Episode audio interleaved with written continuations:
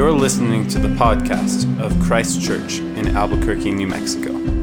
We hope these sermons help you to know God through Christ by deepening your belief in the gospel.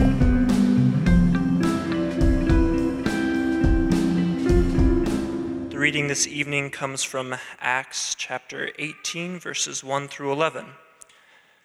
After this, Paul left Athens and went to Corinth, and he found a Jew named Aquila, a native of Pontus, recently come from Italy with his wife Priscilla, because Claudius had commanded all the Jews to leave Rome. And he went to see them, and because he was not of the same trade, he stayed with them and worked, for they were tent makers by trade. And he reasoned in the synagogue every Sabbath and tried to persuade Jews and Greeks. When Silas and Timothy arrived from Macedonia, Paul was occupied with the word, testifying to the Jews that the Christ was Jesus. And when they opposed and reviled him, he shook out his garments and said to them, "Your blood be on your own heads, I am innocent. From now on I will go to the Gentiles." And he left there and went to the house of a man named Titius Justus, a worshiper of God. His house was next door to a synagogue. Crispus, the ruler of the synagogue, believed in the Lord together with his entire household. And many of the Corinthians, hearing Paul, believed and were baptized. And the Lord said to Paul one night in a vision, "Do not be afraid, but go on speaking and do not be silent. For I am with you, and no one will attack you to harm you. For I have many in this city who are my people." And he stayed a year and 6 months teaching the word of God among them. This is the word of the Lord. Our Father, we are thankful for your word. We are thankful to gather together as your people to sit under it. So now, Father, we pray that you would, through your Son, by your Spirit, now cause us to be more and more conformed to the image of Jesus. We pray these things in Christ's name. Amen. You may be seated. It's good to see many of your maskless faces this evening. Reminds me of when Paul said that we would see the glory of the Lord with unveiled faces. So with that in mind, would you turn in your Bibles with me to 2 Corinthians 2, chapter 3. Just kidding, I wouldn't do anything like that. That's such a youth pastor intro. I might have done that back in the day. But we're back to Acts. We're back to Acts. The last 3 weeks, I think, were really important for us to spend some time thinking through some complicated issues. But I was sure relieved this week to just open the Bible and let God's word guide the what, the when, the how of what we are going to be thinking about this evening together. Have you ever gotten so frustrated with something that you wanted to quit? Not necessarily because it was hard, like you planned to run a marathon and then you decided running is hard and I don't like running. I'm not going to do this marathon. But maybe like a video game or something. There's a story of the 1980s Atari game of E.T. The game wasn't intuitive at all. It frustrated anyone and everyone who played it. And the game is largely blamed for killing the Atari system altogether. It was a frustrating game. Maybe it's putting together a baby crib. The crib, Graco, or whoever made it, poorly labeled the thing. Maybe incorrect parts, confusing instructions. None of it was a user error at all, hypothetically. But you wanted to quit building the thing, smash it all to pieces, get a new crib. But you actually can't do that because the baby needs somewhere to sleep in like a month. So you have to figure it out. Well, maybe it was a new job. And again, it wasn't just that the work was hard. You actually know and believe that hard things are good. Pushing through difficulty is what causes us to grow, but maybe just the people at work were very difficult. The instruction from management was confusing. The work was just frustrating. And so maybe you got to a place where you thought, you know what, like there's maybe a better fit for me somewhere else, and you quit the job. Well, here in Acts 18, Paul gets to that point. We know that he is not afraid of difficulty. We know that he is not afraid of hard work. We know that tracing his journeys all over the Mediterranean world, we know that he has been stoned, he has been beaten, he has been falsely accused, he has been publicly humiliated, And has any of that stopped him? Has any of that made him want to quit? No, not at all. He either keeps moving throughout the difficulty, even oftentimes coming back to the places of difficulty. He is convinced that Jesus is the King of heaven and of earth, that all people need to hear this announcement of the good news of Jesus being King of heaven and earth. He is willing to put himself in incredibly difficult circumstances to share this good news. But here in Acts 18, in the Greek city of Corinth, we see a brand new reaction from Paul. Frustration, exasperation, the desire to just leave the crib pieces on the floor and find a better crib. But just like Jesus was present, just like Jesus was good for Paul in his difficulty, in his physical pain and suffering, Jesus here in Acts 18 is present and is good in his frustration, in Paul's exasperation. And not just present and good for more feel-good fuzzies for Paul, but to urge Paul to keep laboring, to stay, to persevere for the gospel. And so that's how we're going to think through Paul's time in Corinth tonight too. That of laboring for the gospel, staying for the gospel, and persevering for the gospel. Laboring, staying, and persevering for the gospel. So first of all, laboring for the gospel. In verse 1 of Acts 18, Luke writes, after this, Paul left Athens and went to Corinth. Well, after what? This feels like forever ago, but if you can, transport your mind and your memory back 4 weeks, 4 Sundays ago, when Kyle so helpfully walked us through Paul's preaching at Mars Hill, the Areopagus in Athens, where Paul was preaching against any kind of philosophy that was devoid of Christ. That a Christless philosophy, a Christless worship, a Christless existence actually runs completely contrary to what we were made for as human beings. Humanity was made to know God through Christ, and Christ has now come so that we might know him, Paul announced in Athens. And so after all of that, Paul left Athens and went to Corinth. Now, Corinth is a big old deal. It's a huge city. 200,000 people or so in the first century living there compared to likely only about 10,000 people living in Athens, which is, math majors, about 20 times larger than Athens. I found a ridiculously cool video on YouTube this week. If you just search in the YouTube search bar for ancient Corinth, there's a couple of CGI recreations of the city in the first century. It's amazing, of this first-person camera going in through the city gates and sweeping through the city streets in between houses, the hundreds and thousands of houses into the Colosseum in Corinth and into the gigantic amphitheater.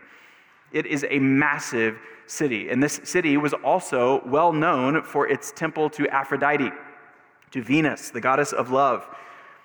There's a temple to Aphrodite that sat high on the hill, the large hill outside of the city. It's your entire life that you lived in Corinth would be under the watchful eye of Aphrodite. Your entire life would be lived under the shadow of love. You can perhaps imagine the kind of nightly events and rituals that would have happened at this Temple Mount and even trickling down into the city. Corinth was so well known in the Greco-Roman world that all over the Mediterranean, to, quote, act like a Corinthian was to act in or live in exceptional licentiousness. You can certainly even see hints of that in Paul's later letters to the Corinthians, of even these new Christian lives that are now still being lived under the shadow of Aphrodite. But the city sat on this tiny little isthmus. That's a weird word, isthmus. Within the Mediterranean Sea on either side of it. Logan, we have that? Yeah, if you've got Athens over here, he comes over to Corinth, and it's just sitting right there on this little tiny strip. There is ocean or sea and ports on either side of Corinth, massive ports. This was a hugely important commercial city. Nero actually tried to dig a canal through this isthmus in the first century about this time, but he couldn't get it done. A canal actually didn't get finished until the late 1800s. Want to see it? Logan, you got that? That's bananas. That's the way it is. Now, these huge shipping container ships just like suck it in really tight and just squeeze through there today. But continuing our comparison of ancient Mediterranean cities to American cities that we started with Antioch perhaps being LA or Hollywood, maybe Rome being something like Washington, D.C. today, and Athens of Acts 17 maybe being something like Berkeley, a small but influential city known for thinking and philosophy. The best that I could come up for Corinth was like Miami.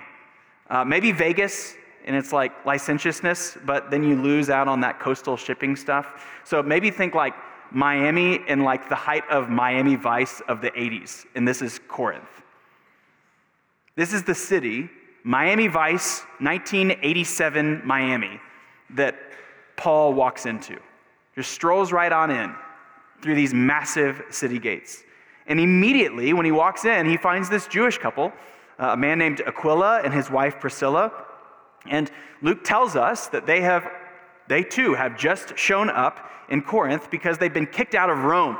We know from secular Roman historians that the Emperor Claudius had kicked out all of the Jews from Rome because there was a growing and really volatile controversy surrounding someone named Crestus, which nearly everyone now understands to be Christ, Christus.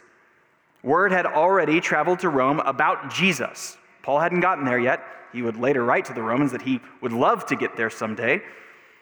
But word had traveled to Rome about Jesus, the Christ, and the Jews there were likely acting towards these new Christians much in the same way that they were acting and reacting to Paul all over the Mediterranean world. There's huge volatility amongst the Jewish and or this, now is it a Jewish sect or is it a splinter group of Christians? The emperor doesn't know, so he just kicks them all out. When they are finally allowed to return, Roman Christians, having now lived without any Jewish Christians, they become very suspicious of these Jewish Christians. So Paul writes to them a letter explaining the history of salvation and the place of Israel, a letter that we all call Romans, because of the Jews being kicked out and then coming back. This is Priscilla and Aquila. And Paul, he likes this married couple. Presumably they are already Christians, but also because they too, like Paul, are tent makers. This is the first time we hear or understand or know of Paul's vocation of making tents. They aren't like making like Coleman pop-up tents or something, but they are likely making huge traveling canvas caravan tents. Paul, it appears, seems to be settling in for a while. He doesn't maybe intend to be here just for a few days. He's going to work in Corinth to provide for his needs during the week so that he can then, on Saturday, on the Sabbath, go to the synagogue to reason with the Jews and with the Greeks that Jesus is the Christ.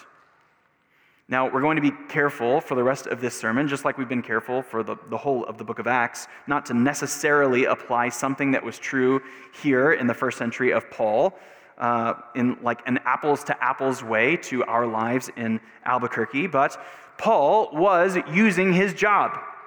He was using his vocation as a means to an end. It was good work. It was necessary and valuable work to the people of Corinth to make these kinds of tents. He was undoubtedly working hard in making a quality product.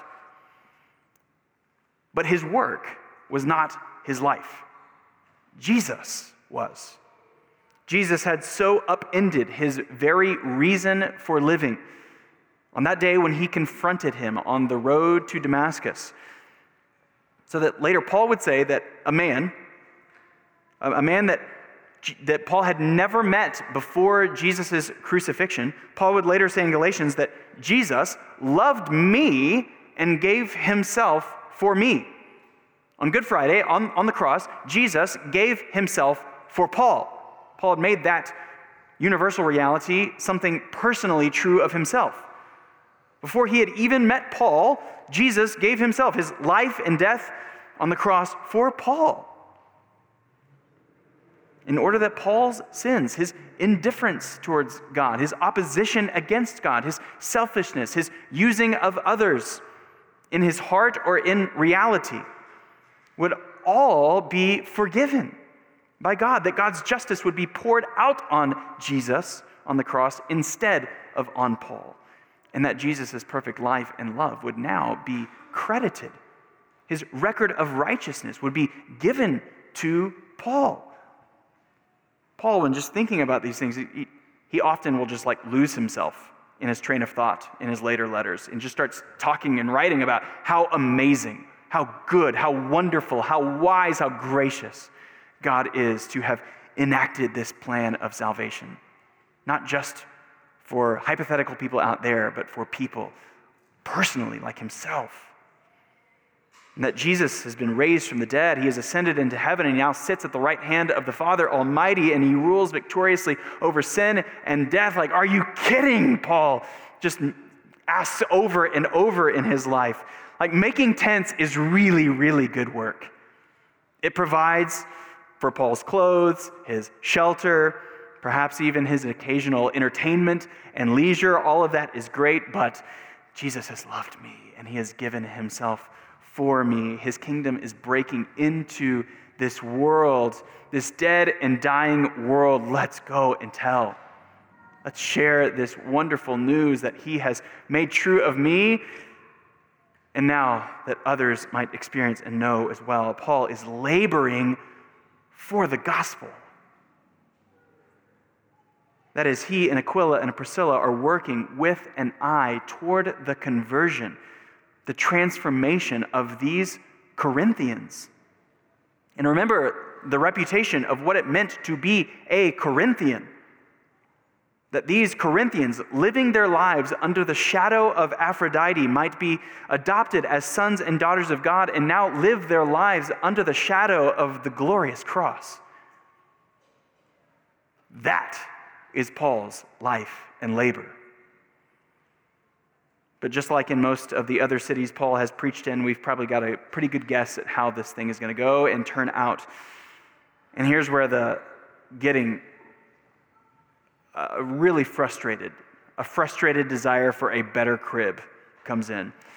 We've considered him laboring for the gospel, but now staying for the gospel. Now, Luke doesn't tell us, we're not sure how long Paul has been in Corinth, but finally Silas and Timothy catch up and arrive from Thessalonica. And what they find there is the Jewish response to the good news of Jesus' death and resurrection, the news of Jesus of Nazareth being the long and awaited son of David and king is actually very similar to what we've seen all over the Mediterranean world. The Corinthian Jews have opposed and reviled Paul. And so Paul symbolically takes off his robe and he shakes off the dust.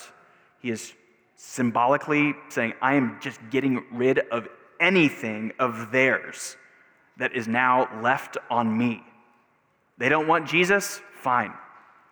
He says, your blood be on your own heads. I am innocent. From now on, I will go to the Gentiles. If you're reading over this, really zooming through or not paying super careful attention to maybe even some of the verses that follow, you might be thinking like this is a real turning point in Paul's ministry. He is turning from the Jews and now going purely to the Gentiles.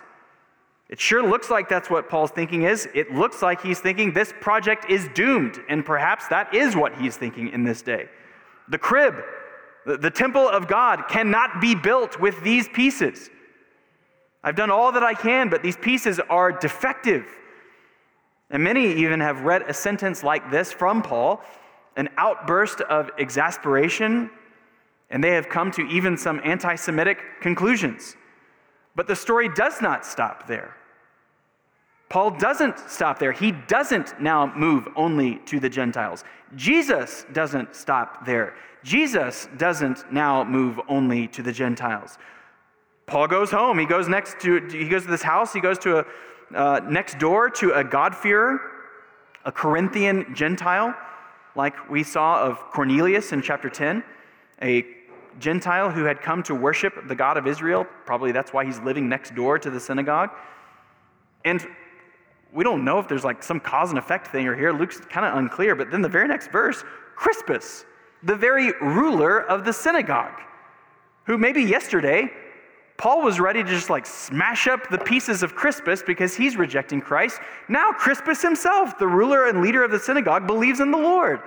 He is brought from death to life by trusting in Jesus as the fulfillment of all of God's promises, even unto eternal life. Despite Paul's frustration, despite his exasperation, Jesus is moving and working in Corinth.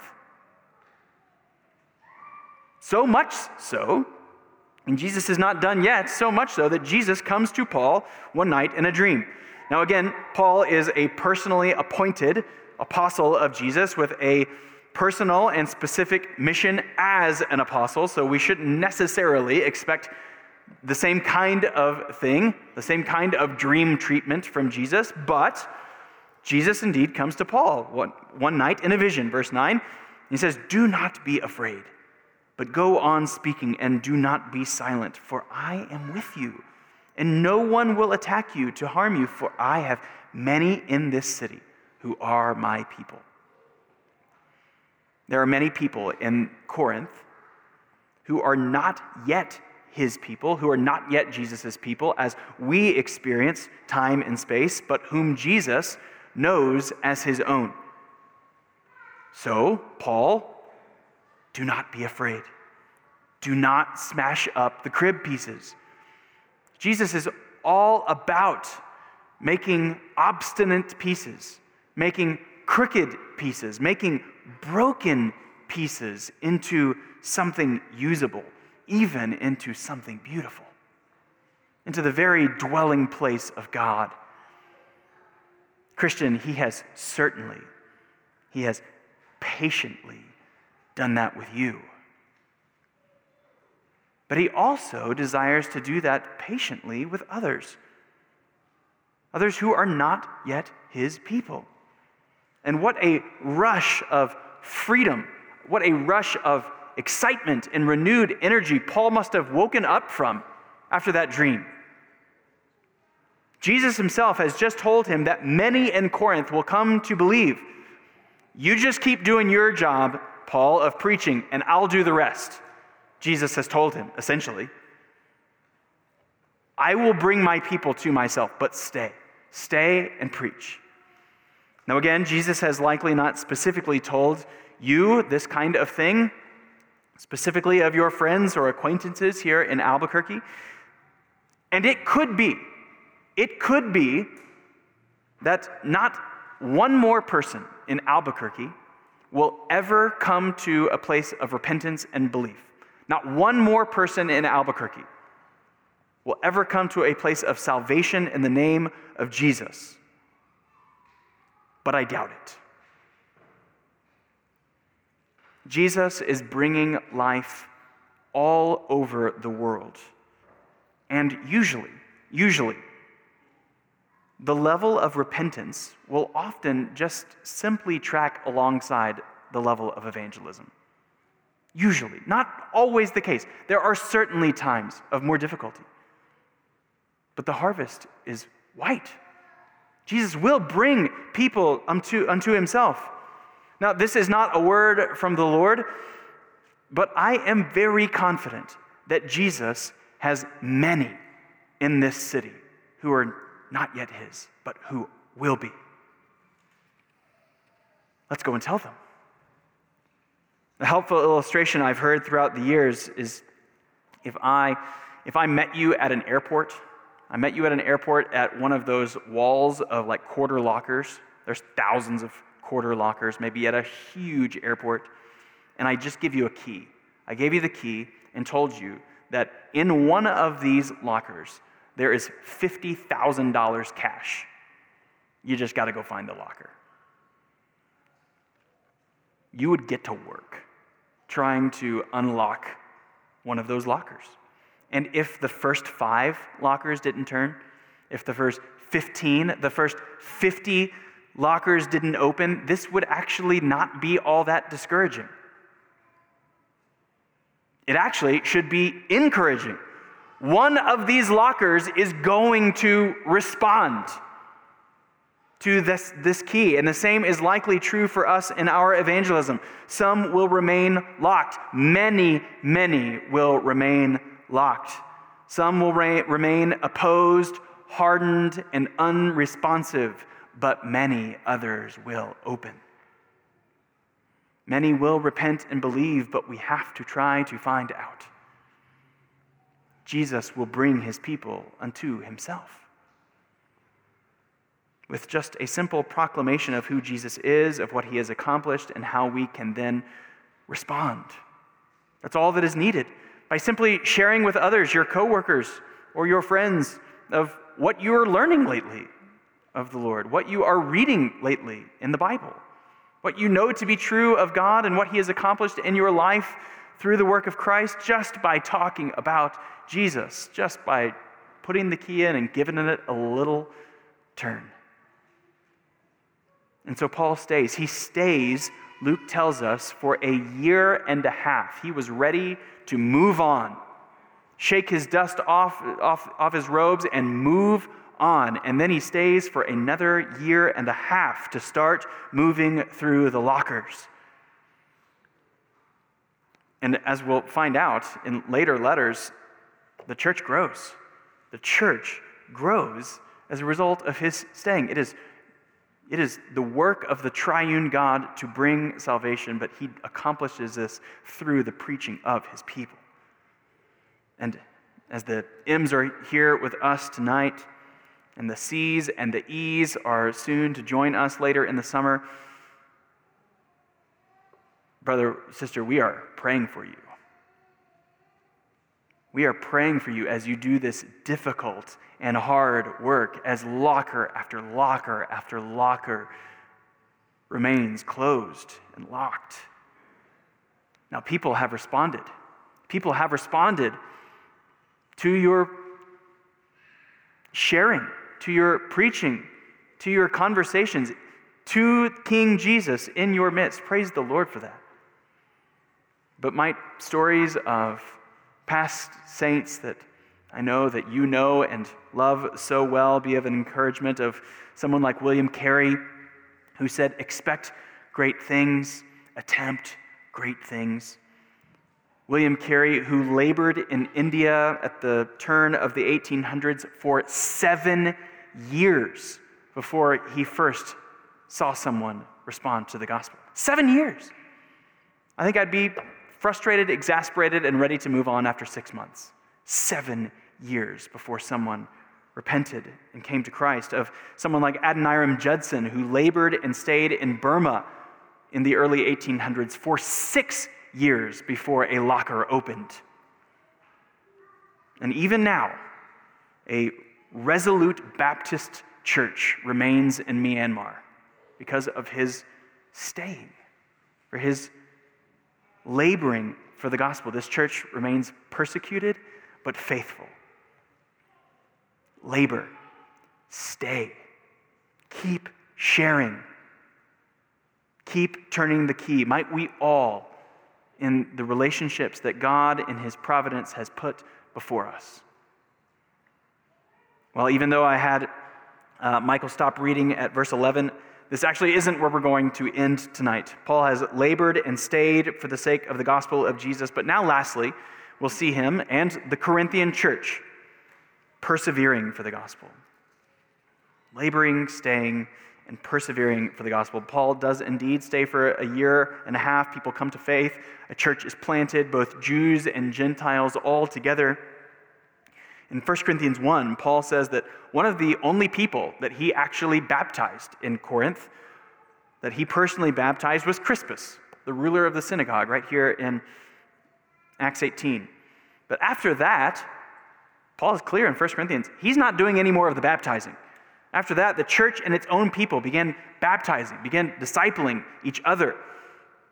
Paul is guiding and leading and feeding them so that they might one day be able to survive, grow, and flourish without him. But in verse 12, we finally see happen to Paul what's happened to him in so many other cities and towns before. The Jews make a united attack against Paul, and they bring him before the tribunal of the city, the Roman tribunal. A guy named Gallio, who we also know is the little brother of Seneca, like the real Seneca. This is Seneca's little brother, Gallio. But they say to Gallio, they say, this man is persuading people to worship God contrary to the law. This is the same kind of accusation that the Thessalonians made against Paul in chapter 16, that Paul was disloyal to the emperor, that he is leading people in illegal worship, that he is leading in some kind of revolution. And we don't know how Paul actually responds to Gallio, the proconsul, but judging by the way that he responds, by the way that Gallio responds, and by the way that Paul will later defend and explain his ministry to other Roman leaders, we can probably guess that Paul answered in the same kind of vein, that he worships the God of the Jewish fathers, that there will one day be a resurrection from the dead, and the decisive hinge point being for those who are actually going to be found in Jesus, a crucified man in Jerusalem, and those who are not. He is the hinge point of all of human history. This is probably what the kind of thing that Paul responded to Gallio with. And Gallio, playing very much the Pilate figure and likely thinking, well, all of that sounds ridiculous. It sounds ridiculous and far-fetched, unlikely, but probably not disloyal, tells the crowd in verse 14, he says, if it were a matter of wrongdoing or vicious crime, O Jews, I would have reason to accept your complaint, but since it is a matter of questions about words and names and your own law, see to it yourselves. I refuse to be a judge of these things. But instead of just accepting this and being totally okay with these new Christians alongside them, the Jewish establishment is furious. They are angered. And again, from the early chapters of Acts, these leaders, like Paul used to be, are actually doing what they think is right, what God would have them do. After all, they're thinking that God is a God of strength. He is a God of victorious triumph. Our God is not a God of weakness, of humiliating crucifixion. Weakness is not a way of God, they think. But as Clint read earlier in the service, assuring us of our pardon in Christ, Paul would later write to these Corinthians in 1 Corinthians 1, for the word of the cross is folly to those who are perishing, but to us who are being saved, it is the power of God, of life through death, of power through weakness. He would later write, for Jews demand signs and Greeks seek wisdom, but we preach Christ crucified, a stumbling block to Jews and folly to Gentiles. And God chose what is foolish in the world to shame the wise. God chose what is weak in the world to shame the strong, the upside-down nature of the kingdom of Christ, where up is down and down is up, but what we thought was down is actually up. We were living in the upside-down. Christ has made it right. God is glorified with weak, broken, sinful people who are redeemed by a strong Christ. A frail-bodied, dying Jesus, but who is nevertheless sinless, who saves and transforms the weak and the stubborn, slowly but surely into his own image. Why? Because he loves them. He who loved me and gave himself for me, Paul says, this is why Jesus has come, to transform me into his image, because he has loved me, to make me into a son for you, into a daughter of the Most High God, if you would just come to him initially in weakness, in repentance of the old ways to be made new, now living your life in the shadow of the glorious cross. An ever-growing cross with a more deeply expanding shadow and a more deeply penetrating light. But like many of us, often Day to day, here, resolutely, the Jewish establishment is not having it. They knew they'd likely get in trouble with Gallio if they laid hands on Paul, so verse 17, they all seized Sosthenes, the ruler of the synagogue, likely a new ruler who also united his life to Christ, and they beat him in front of the tribunal, but Gallio paid no attention to any of this. And yet, even still, Paul stays. He perseveres with the people as they learn to persevere with Christ themselves. Persecution from the outside, frustration and exasperation from the inside. Jesus is with them through it all. Do not be afraid, but go on speaking, and do not be silent, for I am with you. And yet Paul has not set out from Jerusalem to become the pastor of the church in Corinth. Jesus has sent him to the nations to share the gospel, to establish and equip churches, and then to move on. And so he does. Verse 18, after this, Paul stayed many days longer and then took leave of the brothers and set sail for Syria, and with him Priscilla and Aquila. There's talk of a vow and cutting hair, and then, I mean, it's just going. If it feels like I'm rushing through the end of this section, well, you don't know the half of it. Luke really, puts the pedal to the metal here. In verse 22, Luke actually wraps up Paul's entire second missionary journey, and then in verse 23, he starts Paul's third missionary journey. Verse 21, Paul sets sail from Ephesus in Turkey, and he sails across the Mediterranean in verse 22, and then lands in Caesarea, which is northern Palestine, Israel. And then he went up. Remember, up or down, when we read it, especially in the book of Acts, up and down doesn't necessarily mean north or south on a map as we might expect, but up or down means uphill or downhill. He went up, uphill to Jerusalem.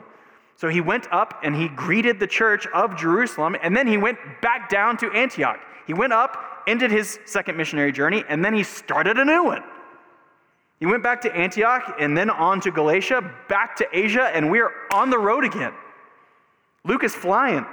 All of this is barreling towards chapters 18 through 20, where Paul is in Ephesus, where we see perhaps the healthiest church in the book of Acts and simultaneously the craziest societal reactions from outside of the church. Luke wants to keep our eyes and our attention moving forward, moving outward to new places, to new people, to new belief, to new life, challenging us to keep sharing, to keep trying new lockers, to labor, to stay, to persevere, to move, to always have our eyes on the move, but always fixing our eyes ever upward on the risen Christ who invites people all over the world unto himself. The risen Christ who invites you unto himself, that you might say with Paul, the life I now live in the flesh, I live by faith in the Son of God who loved me and gave himself for me. That reality might transform to the uttermost in us and then flow from us. What a gospel. What a kingdom that Jesus is building and breaking into and establishing in this book of Acts, and that he continues unto this day. Might we be part of it. Might we labor, stay, and persevere for it. Let's pray that we might. Our God, we are thankful. We are thankful for the ways in which you have established your Son, Jesus, as King, as the victorious and conquering hero of history, as the victorious and conquering hero of our own sin, that he might rescue obstinate, difficult, unwilling, kicking and screaming people into your kingdom, that you might transform us now into willing followers of you, into people of grace, into people empowered by your Spirit, into people of weakness, into people of humility, but that we might boast in Christ, that we might preach Christ and Christ crucified.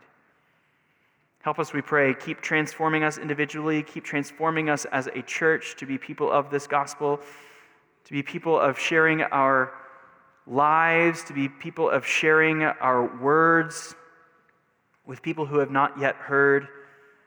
Give us boldness. Give us courage. Give us the wherewithal to pray for opportunities tonight and to tomorrow, this week and this summer. Help us to pray for opportunities that you might put in front of us, that we might share this gospel of grace, and then give us the courage. Give us the conviction to actually act upon them when you give them. Help us, we pray. We pray that you might indeed have many in this city and that you might use us, your people, in just a small way. In a small way to observe the transformation life of Christ, that we might give great glory to you, O triune God. We pray all these things in the victorious name of Jesus. Amen. We hope you have been encouraged to deeper life in Christ through the preaching of this sermon. For more information about Christ Church, visit www.christchurchabq.com.